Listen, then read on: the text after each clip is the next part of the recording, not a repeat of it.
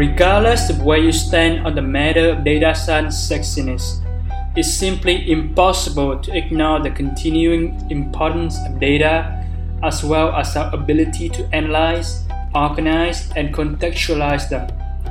Data are changing how our businesses and societies function.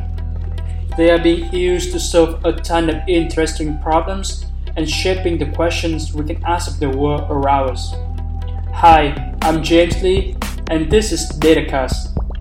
Join me for raw conversations with practitioners from the worlds of AI, machine learning, statistics, and data science.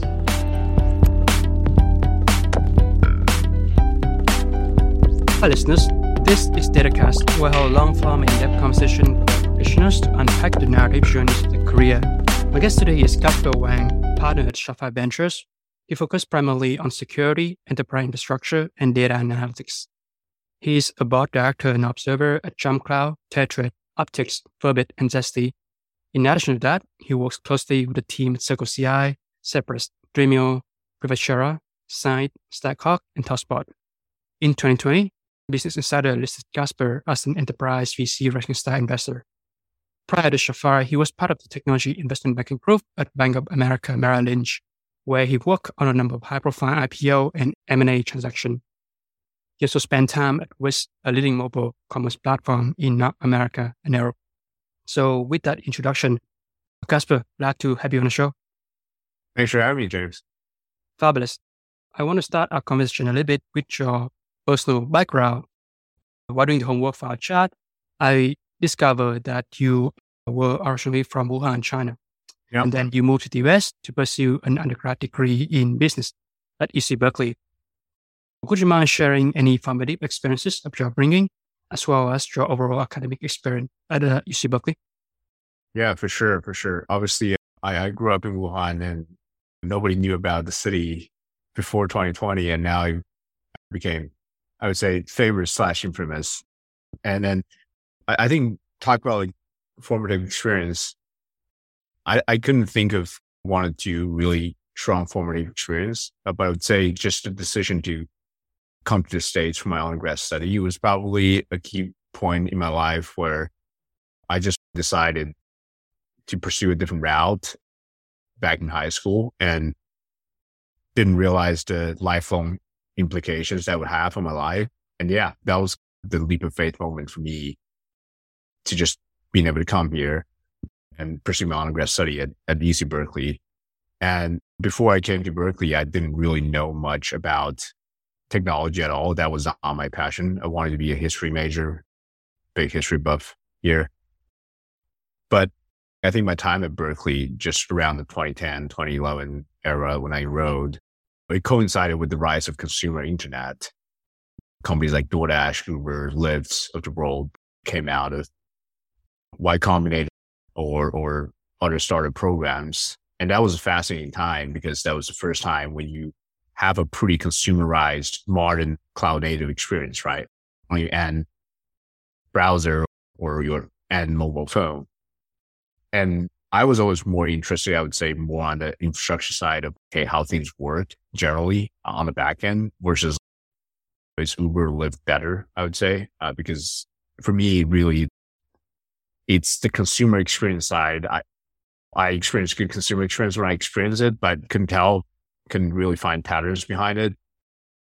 But for me, what's really interesting is just seeing how things work on the back end. From an academic experience perspective, I would say there's not a lot of things I would say like really jump out right away. Hmm. I would say things I've done outside of the classroom, working on my startup, working on internships and whatnot. Those probably left a bigger mark on my undergrad experience. Absolutely. Yeah. Thanks for sharing the details of how you get to the US and that early interest in technology as you get there. So you mentioned a little bit about kind of some of your activities outside of the classes that you got involved with, right? And in particular, you were pretty involved with the startup scene at Berkeley and you co-part of the startup called Edge.ai, which is personal CRM company incubated Berkeley Skydeck. And in addition to that, you also spent some time interning at Wish, which is a leading mobile commerce platform. How did this engagement affect your Berkeley experience? Yeah, totally. I would say those are two very different experiences, right? First of all, I can probably go one by one. The edge side really was, it's just such a great experience that I feel like I wouldn't have gotten it um, anywhere in my life had I not really tried so hard to do it, right? I was probably missing classes and, and doing a lot of things outside the classroom to focus on the startup. And you mentioned the idea is really a personal CRM where let's say I, I come here going a podcast, I can get right away what are the three or four suggested topics that I want to talk about, right? So it's almost like a marriage between superhuman and the superhuman co-founders prior to start it's coming up Rapportive. That actually is a Gmail uh, add-on that pulls LinkedIn information or website information about a certain person before you chat with people. I, I would say my takeaways from that experience, one, startups really hard, right? I think you could go get funding, you can go get all those awards, but at the end of the day, if you build a product that put on App Store and you can't really achieve exit velocity, it, it doesn't really work, right? So I would say it's extremely hard. And my co-founders actually ended up dropping down to Berkeley. I did myself to work on this for another year before I let it go. But I think my biggest takeaway is like, hey, founders in general working on something that's extremely hard and naturally the odds are stacked against you. So I think it helps me to understand how hard it is, helps me today as VC to just have a bit more, I think, empathy for the founder. I think that's probably one. Secondly, I think I didn't realize back then, but this is B2C sort of story, which later on in my career, I would say that's where I spend more time is actually on the 2B side of things versus direct to consumer, right? So those are probably my two biggest takeaway uh, from, from that experience beyond the fact that I just got to know a lot of people in Valley. And it's just really when people complain about all the problems in San Francisco and, and whatnot, I think one of the biggest things in Silicon Valley that I learned, you know, over time or doing this experience was really you can always go and ask somebody for something. And with no reason, this person would give you at least five to 10 minutes of their time. Again, I'm not saying that's a silver bullet. You should always go find, but in general, in Valley, I would say that's something that's really beautiful is this whole paid forward culture. You just willing to spend time and effort with somebody who has no relation with you uh, before. And I met some really great people throughout the process. They're investors, entrepreneurs, and, and whatnot. That's also, I would say, like another meta point I, I got from that experience. So, yeah. So that's the, the edge side of the story. And on a wish, uh, internship side of the story, it's just being part of a very explosive startup It's quite interesting, right? So, Wish for folks who don't, who are not familiar with the story, they basically are a mobile e-commerce platform. They import goods mostly from East Asia, China, Korea, Japan, uh, and sell it to the audience in the US, right? Because there's a mismatch. If you're an end consumer, there's certain category goods that are very hard to come by, right?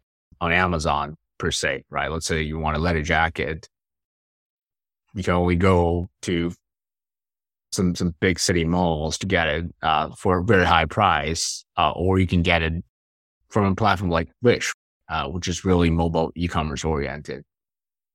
I think my experience, is like during my time there, we probably grew from around 50 person startup to to almost like 300, 350. So just being able to see the whole change of a rocket ship, being part of it and witnessing that, that whole growth and seeing the impact and strain, opportunities and challenges that growth create for the whole organization just left a pretty big mark on me.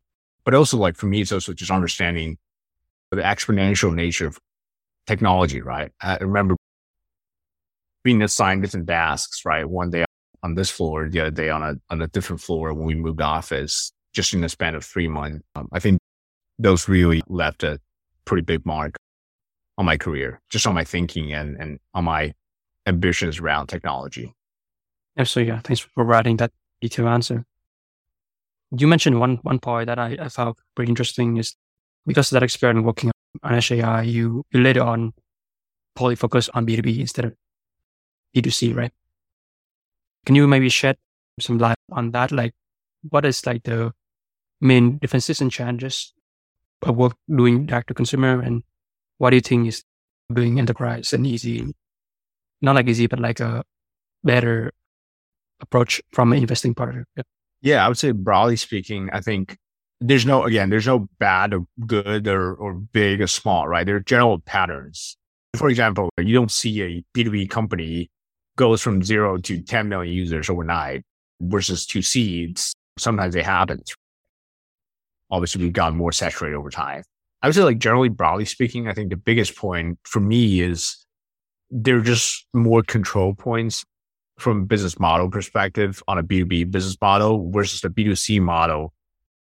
There are generally a lot of patterns and some great people have written books on this. And there's some really good VCs in the Valley who done this, right? Bill Gurley has his own theory around marketplaces and whatnot. But in general, it's just, it's a little harder to come by, a little bit more elusive is my sense. And again, there's no right or wrong here. Some people like the nature of finding solutions to a problem and spend a lot of time running the discovery, like the artist creation process. I would say that's probably closer to BC versus to be. I joke with people, it's like chicken, right? It's like how people cook chicken in the US. You fry it, you steam it, you like, you put it in a pan, you, you put it in a, in a barbecue oven. It can come out the same once you cut it open. So it has more of a playbook feel to it, which personality wise, it just fits my personality a little bit more, I would say. Yeah. Thanks for highlighting that, that distinction. Now, after graduating from college, you uh, spent about two years working in investment banking group at Merrill Lynch as an analyst, doing a lot of engagement with different high profile IPO and M&A transaction. And I believe that after about two years there, you joined the investment team in Sapphire Ventures in early 2018, where you focus primarily on security, enterprise infrastructure, and data and analytics. So my question is twofold. First, uh, can you just talk about your two years working in investment banking at Merrill Lynch? And then secondly, what motivated you to make that career transition from IB to, into VC? Yeah, totally. I would say uh, the banking experience, like I'm probably more accidental. I told you about a startup had it worked out really nicely, I probably wouldn't have pursued this path. And I think like a lot of undergrads coming out of college, there's just a feeling of, okay, I don't know what I wanted to do, uh, sort of thing. And this is a cool job, at least from outside. That's literally why I, I, I picked that. I think like, from a learning perspective, I, I definitely learned a ton. Not only some of the skills around just things around like how to read financial statements uh, and whatnot, but also just airtime with uh, management, right? Because on the investment banking side, you work with much more mature companies, companies who are ready to go IPO, companies who are ready to go through an M&A process, whether it's buying or, or, selling. So you're seeing the cream of the crop uh, out of all you know companies, right? Like among all startups who to the finish line. So I think being able to see patterns. Again, it's very high level. You don't really get the operational detail, but seeing high level patterns, understanding certain things, high level market trends, products, but also like just understand the finance side of the equation, the number side of the equation really well. I think that's probably my biggest learning from that experience. And in, in regards to the transition from investment banking to venture, my story was I was lucky enough to be on the IPO of MuleSoft, and MuleSoft turned out to be a big position of Sapphire Ventures, and that's how I got to know the Sapphire folks, and and one thing led to another, right? Uh, from a motivation perspective, I would say from out, outside, I would say there are two reasons, right? One is I always like the technology side of things a little bit more than the finance side of things. Although both sides are fascinating to me, so I wanted to be in a place where I'm a little closer to the company growth journey versus you just send somebody off, right? Um, and I think secondly, this is probably more of a small distinction I, I learned hindsight 2020 that I have an intuition for. I, I couldn't really illustrate the, the exact difference, but now I think I could is I want to be in a job where I'm a bit more accountable for the output or the outcome of something versus the input, right? What do I mean by that is when you're a junior person in investment banking, like your job is to put together certain memos or research or, or, pitch books, or if a company goes public, you attending drafting sessions, writing S-1s and whatnot. But the more the story is, you are the middleman, right? You don't really have a hand in how this would, would come up and you judge by the quality of your work, meaning the quality of what you write and what you do. And it's, it can be subjective, right? It depends on whether your clients like it, you know, when, when not versus venture. I think, again, I'm not saying that's what you do on day one, but you are more accountable for the output because over time, you're going to be in a position where you advocate for your own deals and the mm-hmm. success and failures with deals are your scorecard, right? For better or worse. And I think that part, again, it's probably higher upside, higher downside, but I just like the part about being accountable for my output a little bit more. And again, I didn't fully appreciate this point when I joined venture, but I think that's something looking back that probably in some shape or form prompted me to make a career change here as well. Yeah, absolutely. Basically, really like having more skin in the game, right? In the decision and, and choice that you have to make, right? Yeah, having more skin in the game and, and whatnot. And we can go into all the conventional reasons why people like venture, venture capital. Right.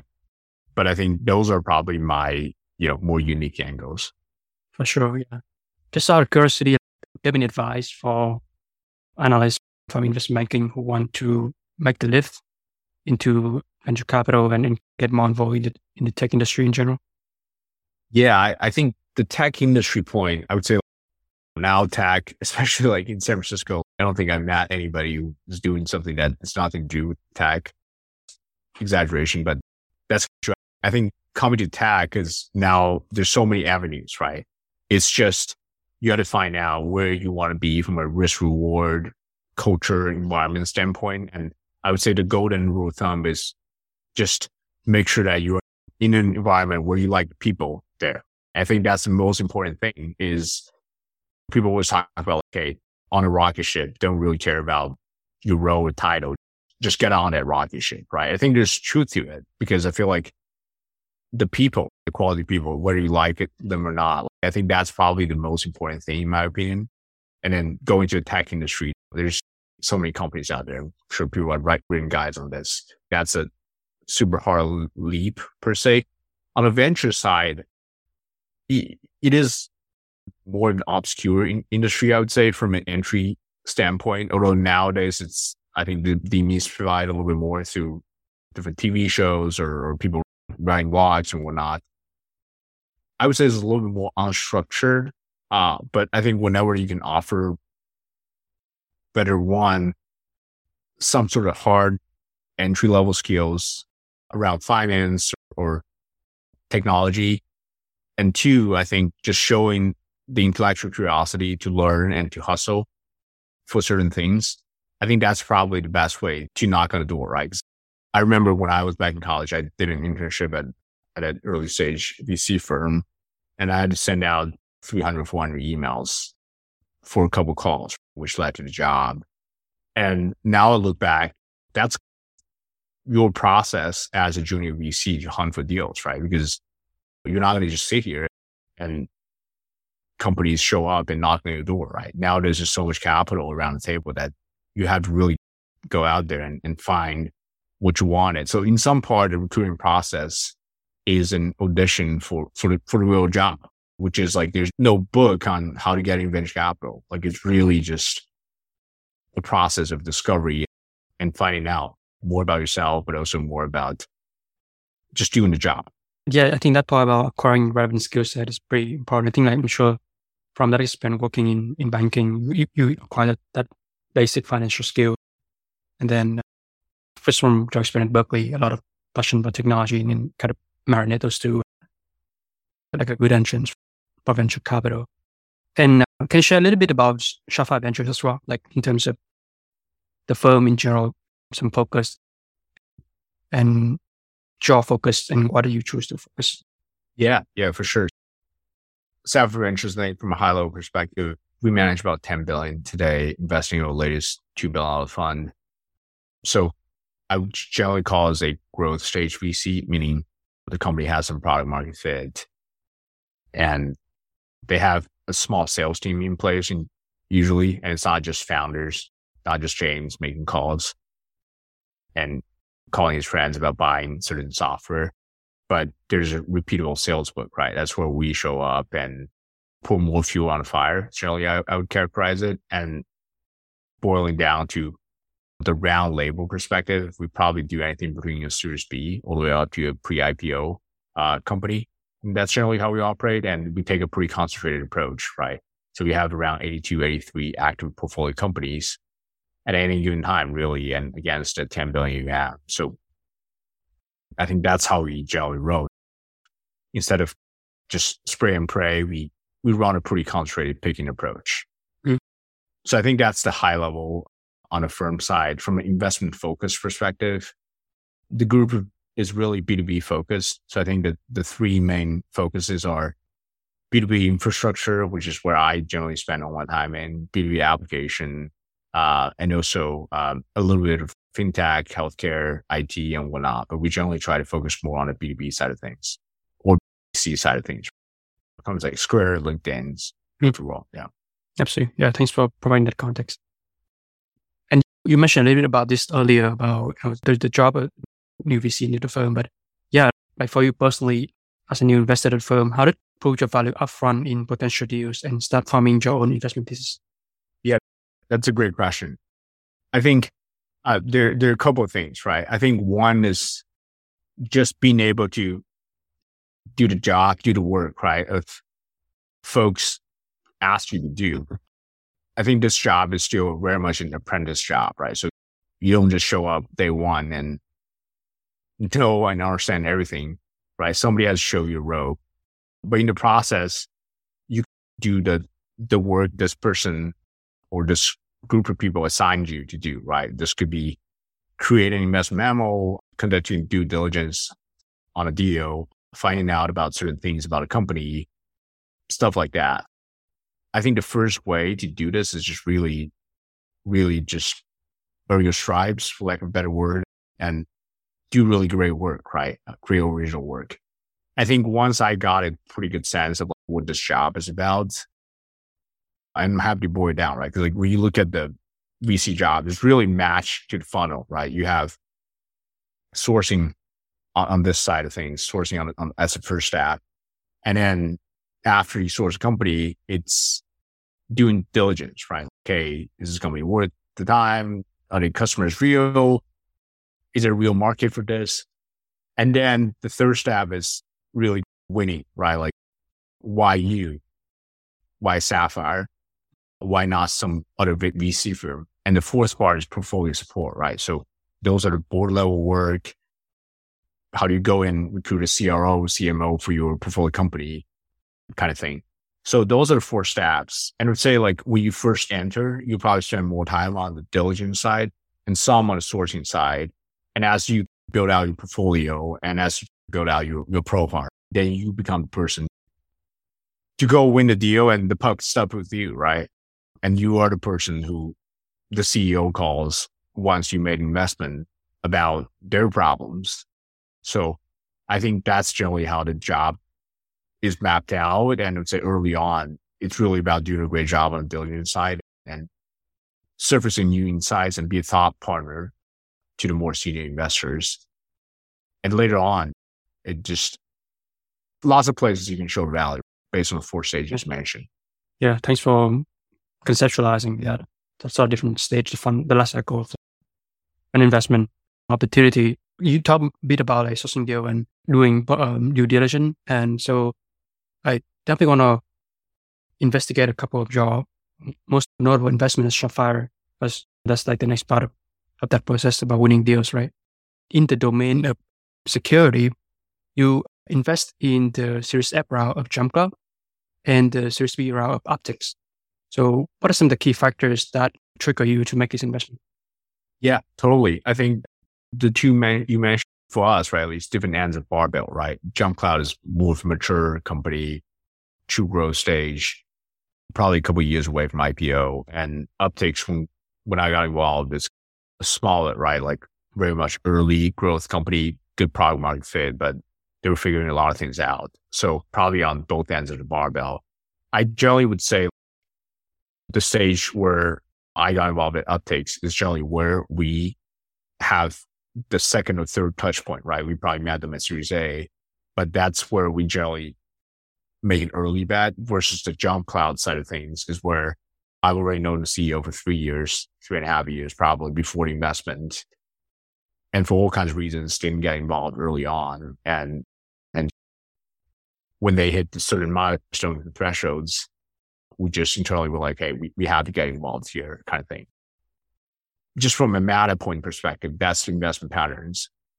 From a pure investment perspective, I'd say, you know, Jump Cloud is a pretty classic kind of product led growth. This word that's somehow now super famous PLG company.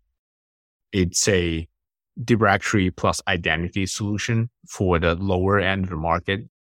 Think about your SMB or your mid market cloud native companies who need an identity solution, right? Like an Okta and also need a device management solution like a Jamf for one. And, and, and you also need a, a password directory, right? Like a like Microsoft Active Directory. The thing is, if you're an SMB or middle market company, it doesn't make sense for you to go to five different vendors to procure five different needs, right? And all of them are more enterprise solutions. So you're going to pay a pretty high price for those. Why don't you just go to Jump Cloud and buy the entire thing, right? And from a thesis standpoint, I generally call this kind of a rebundling of tooling on SMB and middle market side. And that's what I think generally now we're years into the golden age of SaaS.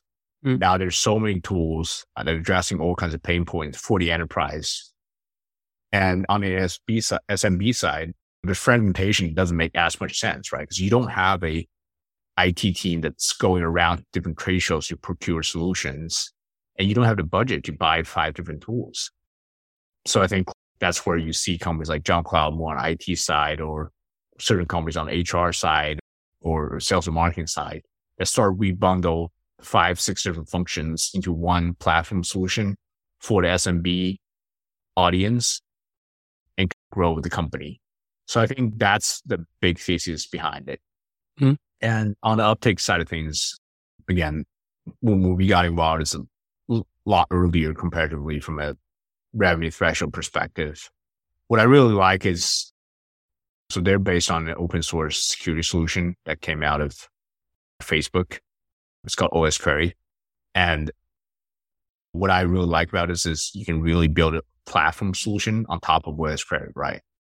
The, the broad point about security is it's really easy to start this layer cake approach, meaning people really don't rip anything out in security because you're just your mind says like, how do I buy more solutions to cover more things?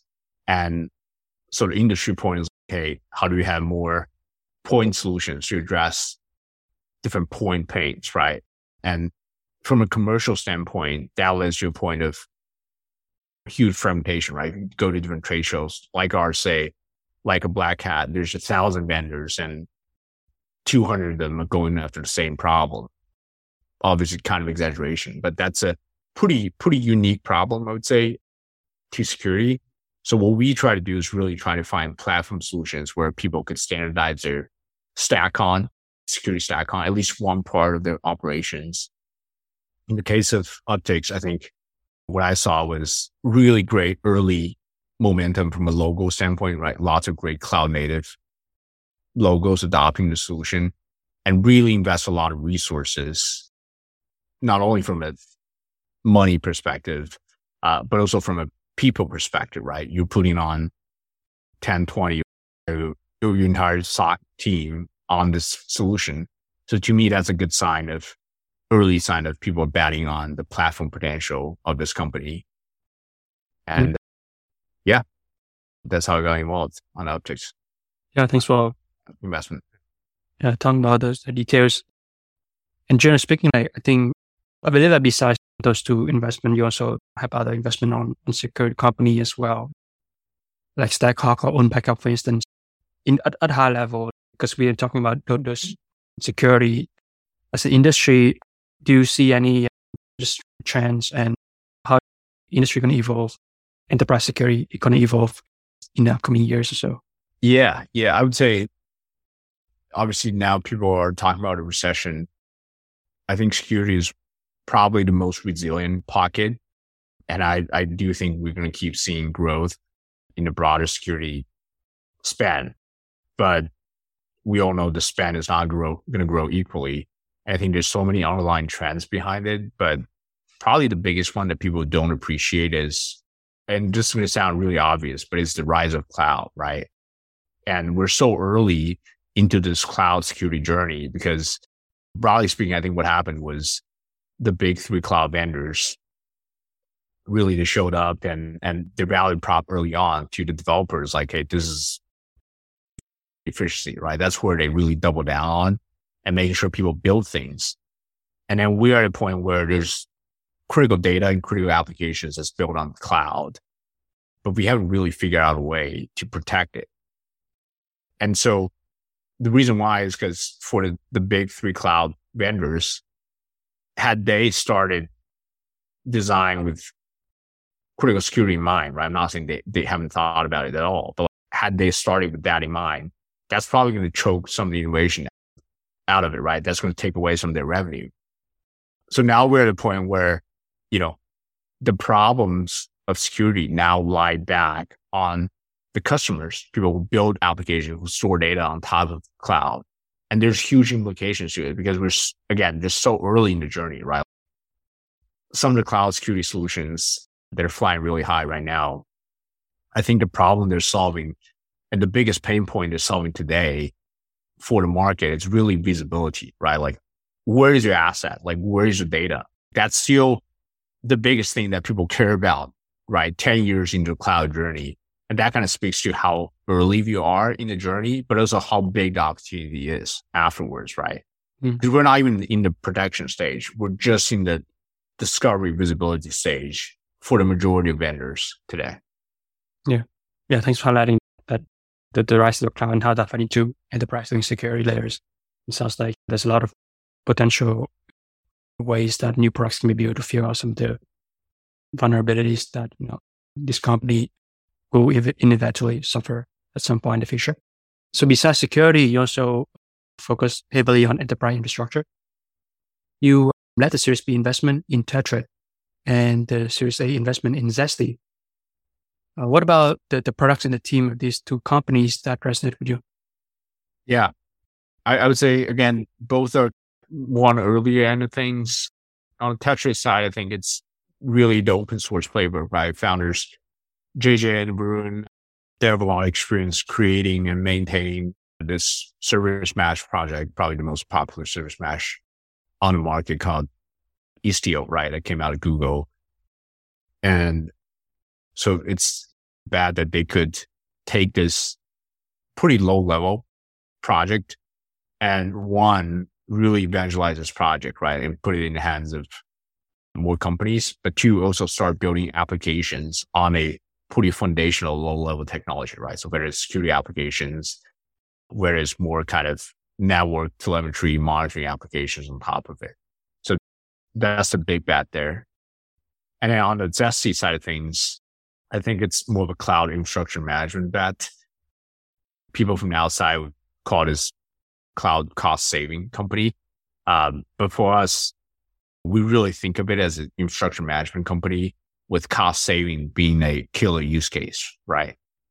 I think the company is going to keep pushing on a cost savings message, but underneath how they save you costs, it's a pretty complicated, complex infrastructure management process. And it doesn't hurt that we were a big investor in this company called Cloud Health. That's the exited to VMware, which I would call probably the generation one, right? First generation cloud cost management tool that's more of a dashboarding tool to the CFO versus in Zesty's case, I think they're more embedded to the engineering process, right? Developer DevOps process which again, there's pros and cons to both approach.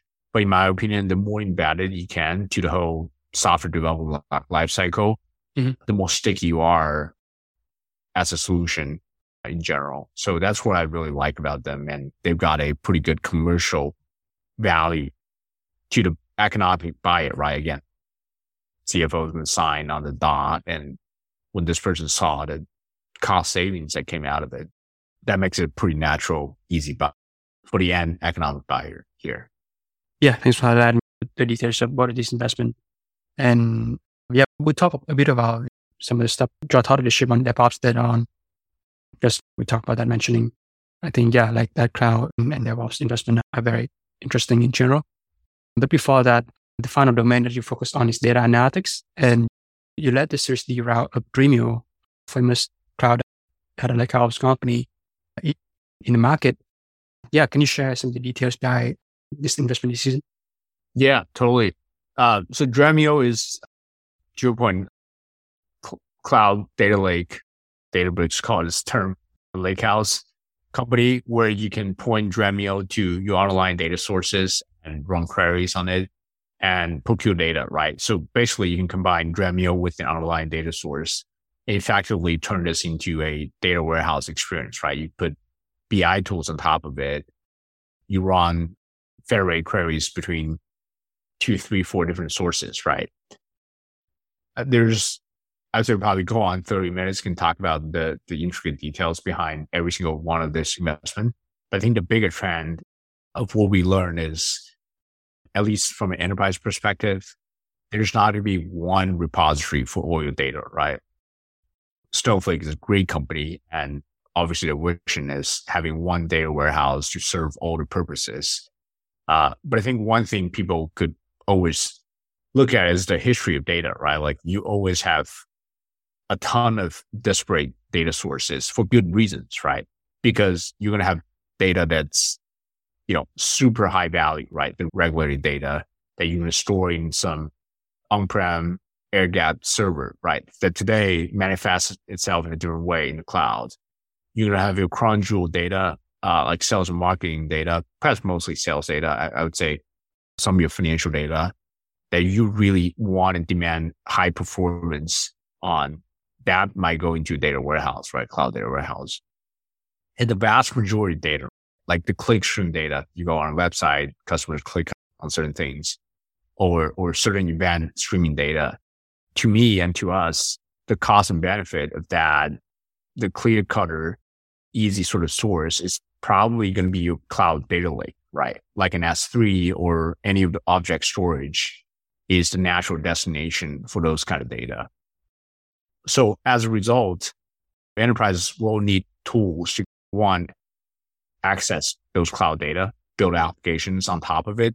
Secondly, sometimes you need to run federated use cases, right? What if you need data from an S3 in RDS, right? What if you need to join two data streams and create some data applications? So those are the kind of use cases that Dremio powers. And I would say broadly speaking, it's really a bet on the fact that there's always going to be disparate data sources existing in, in the enterprise and for good reasons, right? So, yeah. Thanks for highlighting those uh, mental models that you use as we talk about data lake and, and challenges with data infrastructure technologies. Now, one thing that you mentioned earlier in our conversation is like after that process winning deals, the final step at the stage is really portfolio support, right? Reflecting on your experience as a board member and board observer on the cap tables of uh, various growth stage company was Shopify, what advice have you given your portfolio companies in hiring decision and navigating growth strategy? Yeah, totally. I think yeah, pretty long question. I'll just take it from my own angle, right? I think we internally talk about CEOs, especially at a growth stage, just become chief recruiting officer, right? Because your goal is really try to attract and give leverage and provide leverage to the best and brightest talent that you can hire. So I think how do you maintain the culture? How do you get the best leaders in place? Um, that's at least 50% of the job of the CEO, right? Of the founder. And sometimes if you're a techno founder, if you're a founder that came from go to market, it, it, it's very hard to accept this concept, right? One day you were really cranking on a project and now you hit the growth stage. You have to spend 50% of the time interviewing people and courting independent board directors, getting the right talent. It's not as easy of a transition as people think. I would say that's probably the biggest point. And I would say, secondly, is once you have those people in place, like how do you be demanding, but also supportive to that team that you, you build, right? What do I mean by that is you obviously want to put them on a sort of a high standard, but also like you want to be supportive and give them enough room to run, right? Because some of the best people you're going to hire are not going to be just order takers. They're not just going to go and fulfill the vision that you laid out exactly because they have their own blueprint in mind and they know what's best. So I think it, it's the balance between like being a demanding leader, but also being a supportive leader is probably the hardest uh, balance to hit. And I think I would just like make like another broader point is as we see of the day, founders are doing incredibly hard things and empathy is hard to come by, right? Early on in my career, sometimes you see a number that didn't show up the way you wanted and you had this immediate knee jerk reaction to to just react and ask the CEO, hey, what happened? But I think the important thing is sometimes what investors, what us, we care about has really nothing to do with what the founders care about, right? The way they run a business, yeah. the way they look at metrics sometimes could be very different from the way investors look at metrics. So I think that's something that I keep reminding myself every day is just how do I be supportive? How do I perform my fiduciary duty to be a good board, board member without overstepping and without kind of approving lack of empathy, right? So those are probably the three points I would mention. Yeah, thanks a lot for highlighting those things. Transition into executive at the growth stage level, empathizing with the CEO in, in, in metrics, and just different challenges of navigating go-to-market in general. Those are the things that you, you're highlighting. Now, one thing that I really enjoy when, when doing research for this conversation is that you also open source a lot of your thought leadership ideas on the public and you're in various articles on the industry that you focus on. So I want to cover some of the articles that are most relevant to your investments focus. Back in uh, August 2020, you wrote an in-depth piece about the three strategy that software companies can borrow from the open source cloud playbook, namely resource-based pricing, intuitive product design, and go-to-market economics. So can you share some of the most important takeaway from that piece? Yeah, I, I would say, look, I, I think the the whole open source landscape kind of played out as the block laid out, right? Because today you you look at the newer open source companies, many of them try to just go straight to the SaaS or cloud stage, right? To just take away customers' problems and build out an open source cloud product versus the last gen of open source companies still start with more of an open core model of, Hey, let me help you maintain your self-hosted solution. Today it's really about how do we achieve cloud sooner than later, right? See those in some of the more public companies like MongoDB, who talks about their Atlas product, which is their hosted cloud product almost exclusively. So I think the bigger trend is more and more open source companies going directly to cloud and SaaS on day one. I think the, the three points that you mentioned around resource based pricing, uh, I think the other big takeaway from this article is how, how do companies make the end buyer, end user become product aware, right? Which is important, right? Because we always talk about this point about product led. I think it's actually incredibly to be a product led company, right? Because look, if you're selling databases or if you're selling a security solution, your end user is not going to use your product as if it's Calendly or for some collaboration tool, right? Because it, it, it is what it is, right? If I were a developer at a company, I love this database. I'm not going to implement it by myself. Mm. But I think uh, a thing that people could take away is just how do you become product aware? as, you know, for, for the end user. So your buying process becomes a lot smoother, just like an open source company. How do you get to a point where the end economic buyer, right? This person could be a C level person.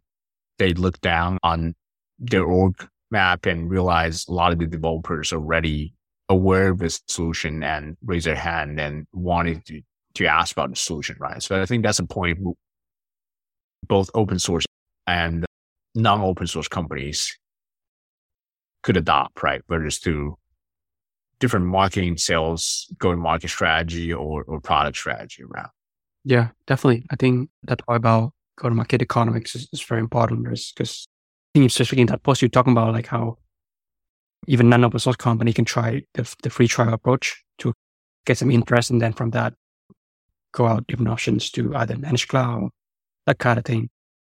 But I think that's like a question that pretty specific to the to the business cell and to the specific my personas, as you should mention. Yeah. Yeah. And again, two points like the devil is always in the details, right? Like how do you execute that point? It's not just put up your website and be like, hey, here's free trial. But it's more around what's behind the things.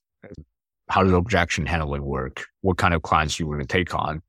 What kinds of say no to? I think again, it's a pretty loaded topic, but the takeaway is devils in the details.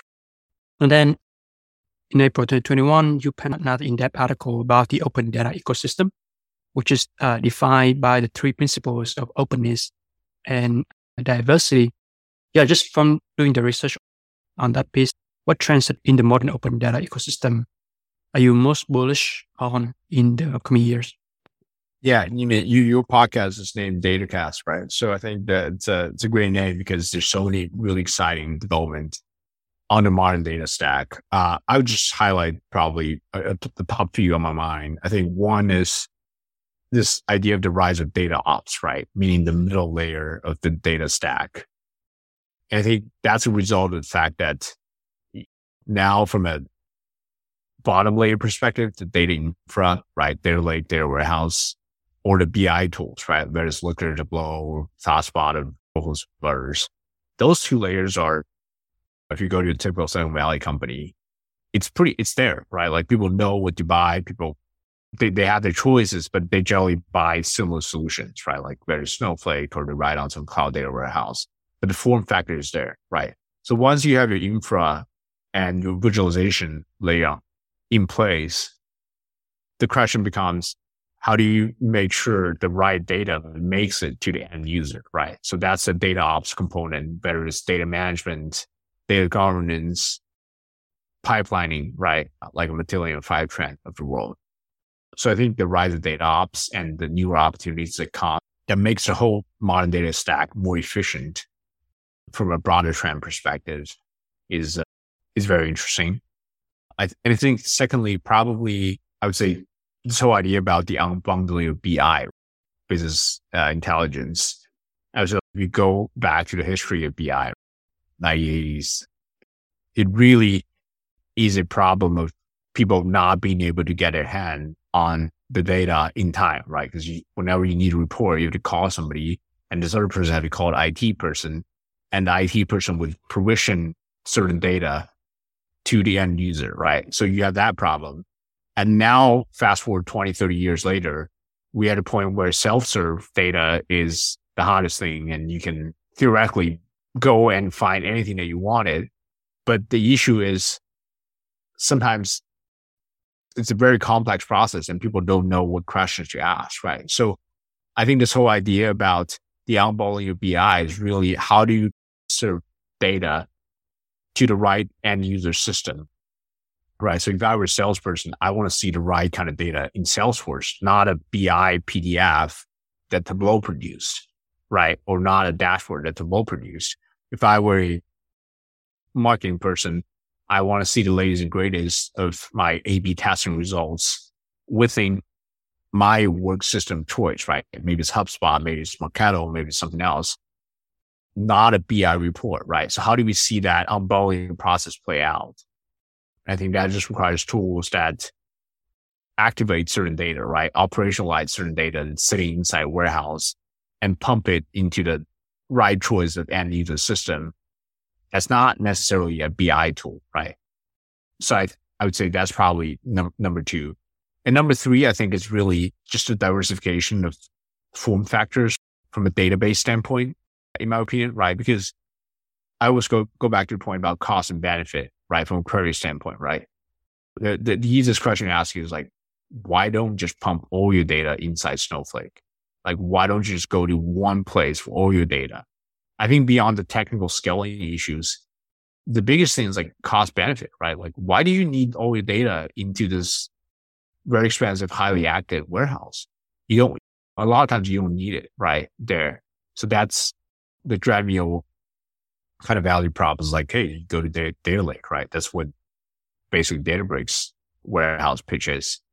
Uh, but on the other hand, you're going to have some data you want to have real time, right? So things like Apache Pinot, StarTree of the world, they help you achieve a different point on the cost performance curve, right? Because sometimes you're going to pay a little bit more cost per query for a different user experience. So I think those different kind of data infra that helps you achieve different points on the cost performance curve those are pretty exciting and those are emerging rapidly as well. Yeah, thanks, thanks for going over all those by the, the RISE data ops, the un- unbundling of this intelligence and diversification of file formats to provide intuition on cost benefit analysis, right? Those are the key things that you bullish on for the more data stack. Just on that note, as we're talking about, because that piece is about the, the open data ecosystem. I'm, I'm just curious, how does principle open is related to all the points that you just mentioned. This whole word about interoperability, right?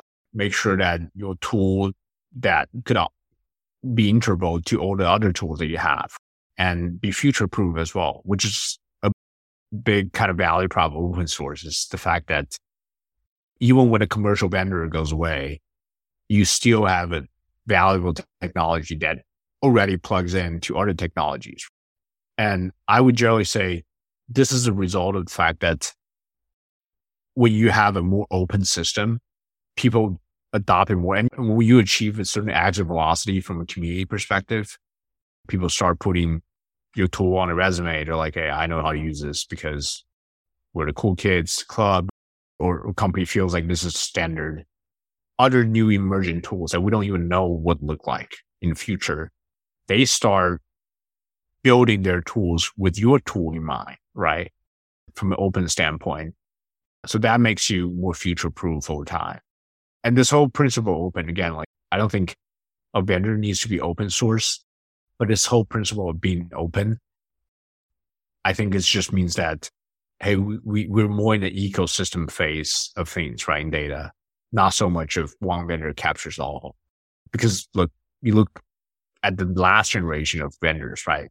The BI tools used to come with actual data warehouse right underneath. They came with the whole thing. The data warehouse vendors used to come with visualization layers. The, the data ops vendors like Informatica Talend, they do everything, right? They do all the way from what Fivetran does to what Privacera does to what Alation does, right? Across the board. But we're seeing this whole modularization of things because I think there's just a lot of benefit of being one specialized but two, also serving deeper needs, right? Not just the, the most surface needs. Because as we get to a point where data professionals and data needs requirements are higher and higher, I think we, we would need more specialized tools for those needs. Yeah. And as, as we talk about interoperability and best of breed solution, that transitions super well to my next question. In March 2022, you published another piece and explaining why the future AI infrastructure is becoming modular. And yeah, it's definitely super interesting to see the similarities between uh, data infrastructure and, and AI infrastructure, right? As new AI and ML tech vendors emerge, what categories in the AI infrastructure space that you think will have a disproportionately massive impact in the future? And then vice versa, what categories that you think are overhyped? Yeah, yeah. I, it's always hard to talk about what what categories overhyped versus underhyped or what's real, what's not real.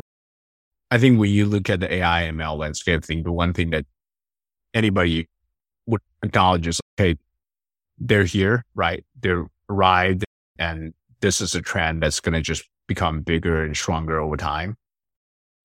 Whether it's one year, two years, or five years, it's so hard to say nobody knows, but they're here to stay 100%, right? But on the other hand, you also realize build a company, the company has to make money. There has to be real demand on the other side of the funnel. So what I learned is a lot of categories I put out is real, but consolidation is to happen, right? It doesn't make sense to have seven or eight vendors going after the same point problem. So I think there's to consolidation. I would say like people always overestimate the near term and underestimate the long term, right? I think I remember when we were talking about Cruise back in 2013, 2014, right? We are like, oh, self-driving cars around the corner is going to be 20, 2018 would have self-driving cars around. And now everybody's like, oh, we realized actually car wouldn't come around. But the underestimating part, which is super interesting given the rise of deep learning and a lot of other things, is just the fact that I think this technology would play out. The whole AI ML space will play out much faster than people realized once we hit the bottom of this hype cycle, right? Once we were like super excited. Now they're at the 12, they're like, what is it this? And then and I think like at that point is when going to bounce back and hit a pretty, pretty fast active velocity. And for my investment purview, I would say things are generally closer to the practitioners, right? ML practitioners. It could be a data scientist. It could be a data engineer that focuses on ML. It could be a very technical data analyst who, who knows Python and who knows to run, do their work within a notebook. Those are the folks who are going to dictate what the AI ML tool chain look like in the future, right? You back that out, you think about, okay, what kind of tooling those folks adopt, right? And there are different form factors, right? It could manifest itself in a very popular open source tool that people already adopt.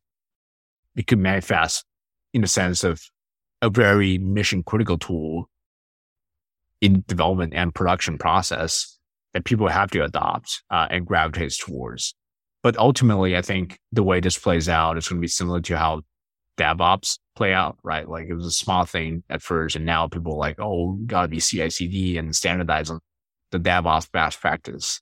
I think that's what's going to happen here in AML, and we're not there yet, but from what I can see, all the signs are pointing to the fact that we're getting there. So that's where my excitement excitement comes from. Yeah, absolutely. And I guess related to the main idea of that piece is that a bridge solution going to emerge for different phase of the life cycle. And back to that part about interoperability again, just from your analysis on, on that piece, what, what are some of the things that you've seen for different ML tooling vendors to collaborate better together, just like how that already play out in the data ecosystem? Yeah, I think it's going to require certain leaders, right? Like if you look at the modern data stack, right? Obviously, there's Snowflake and DBT and certain vendors that put a flag on and be like, hey, we want to build ecosystem here. I think it's going to take certain vendors take leadership in the mm-hmm. ecosystem and be in more of a stronger thought leadership position to do all these things. I think it's also, again, to my point, is like end user are going to roll with their feet and fingers, right? They're going to pick whatever tools that they want to use.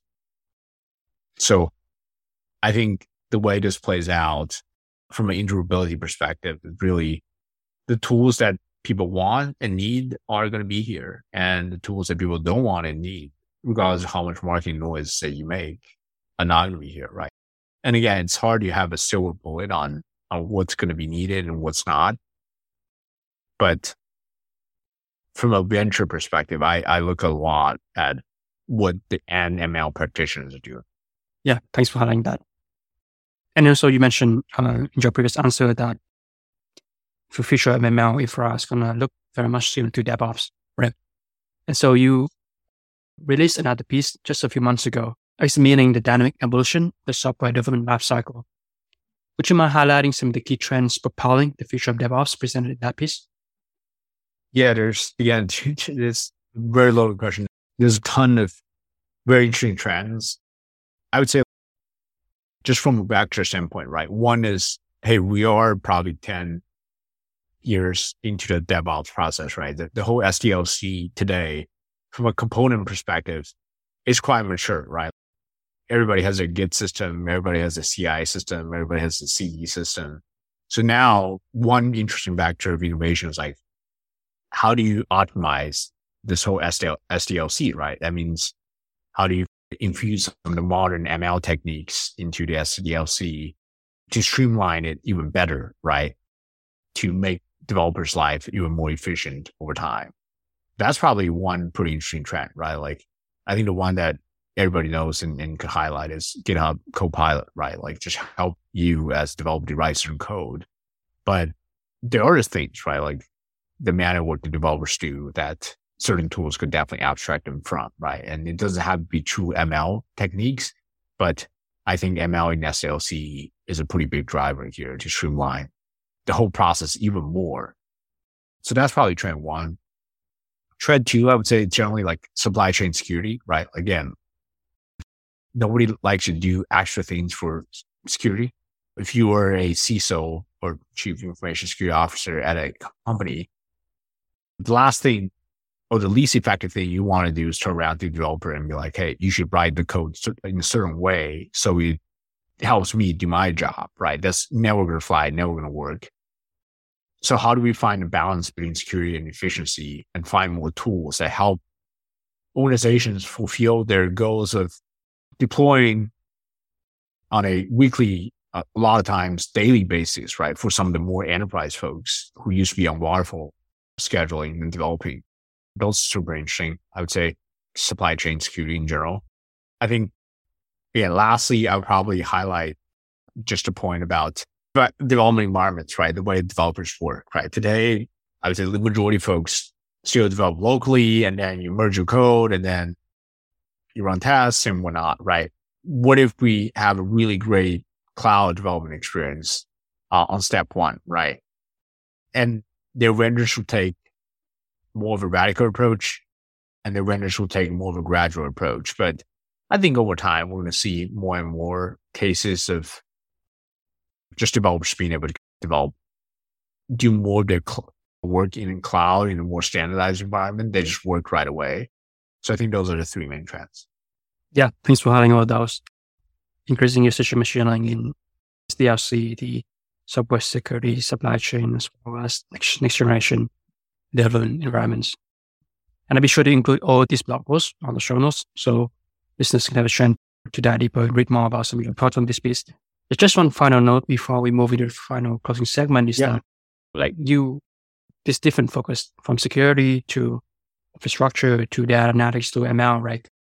And these are completely like so different domain, different sectors. I'm sure there's a lot of learning curve that you have to like do yourself. Just from a personal, professional development point of view, like how did you get up to speed when uh, doing research for a new industry?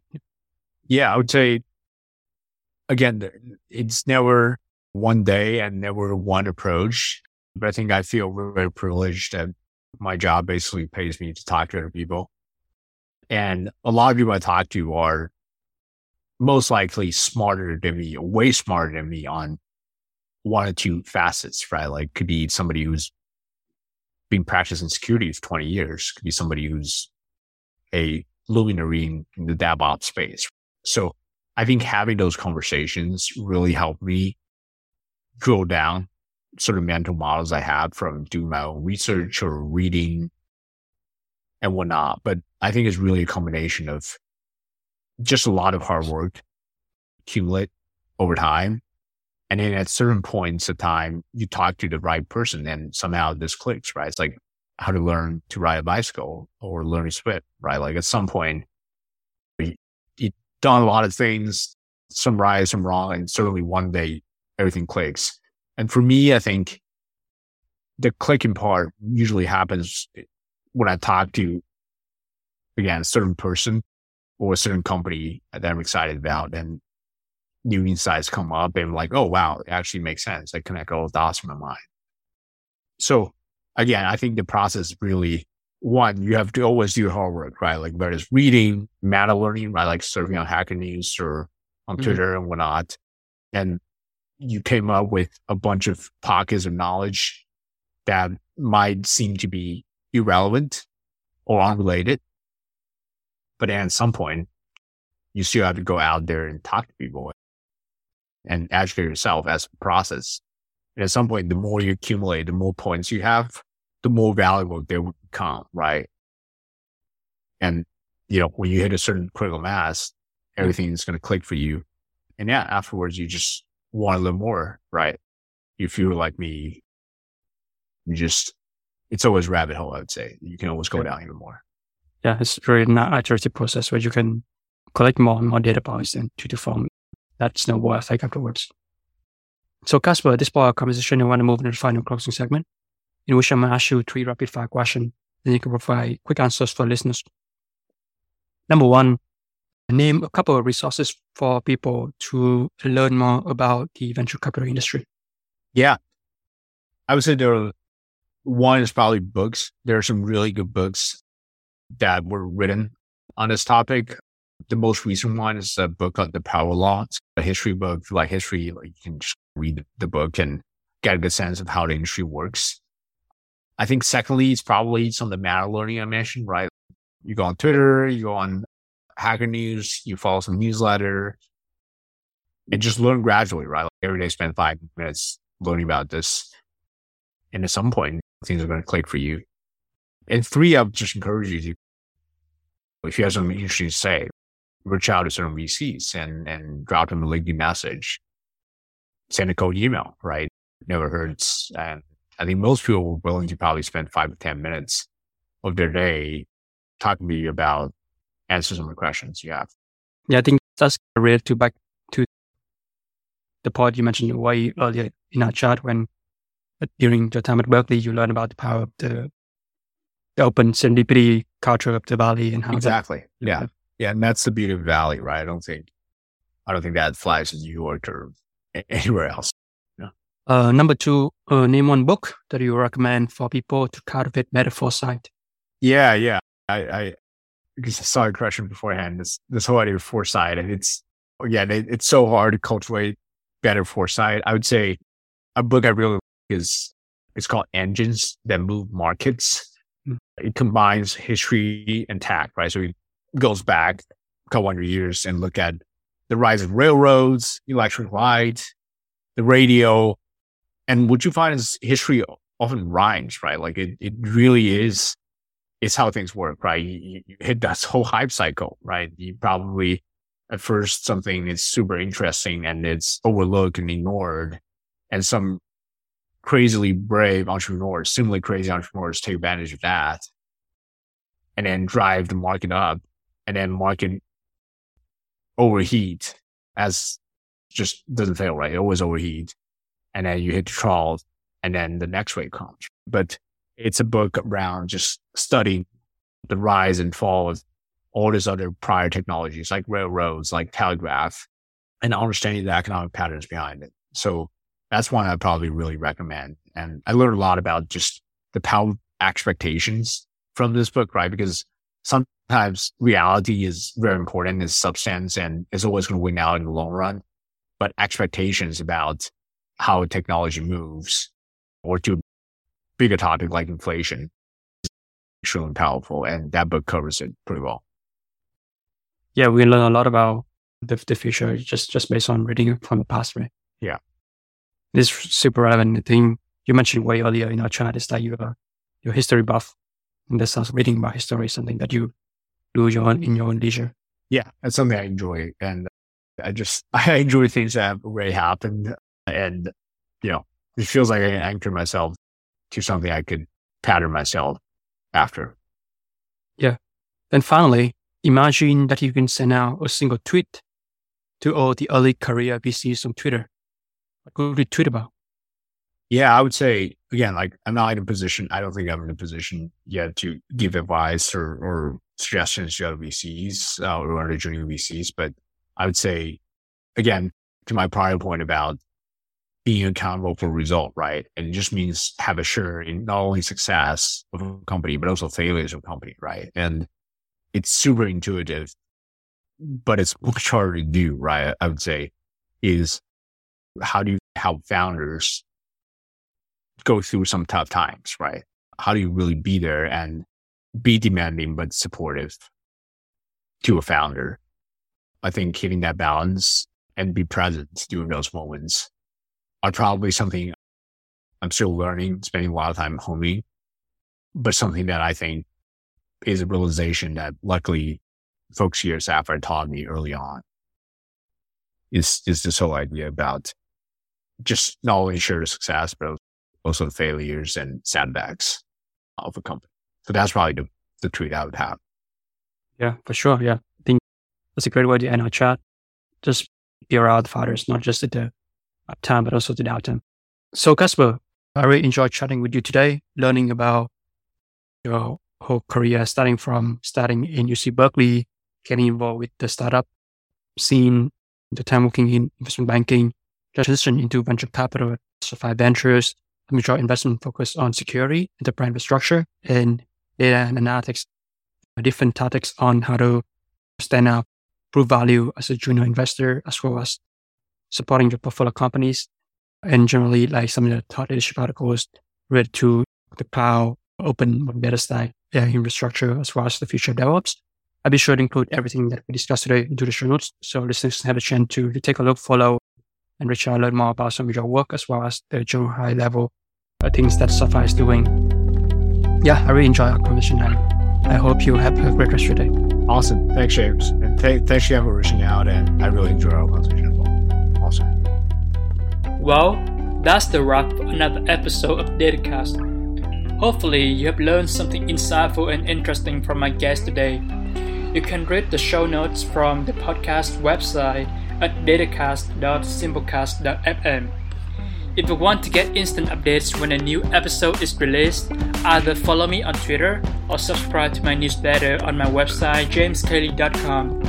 It is my greatest pleasure that you listen to this podcast and take advantage of the data revolution coming upon us. Goodbye for now.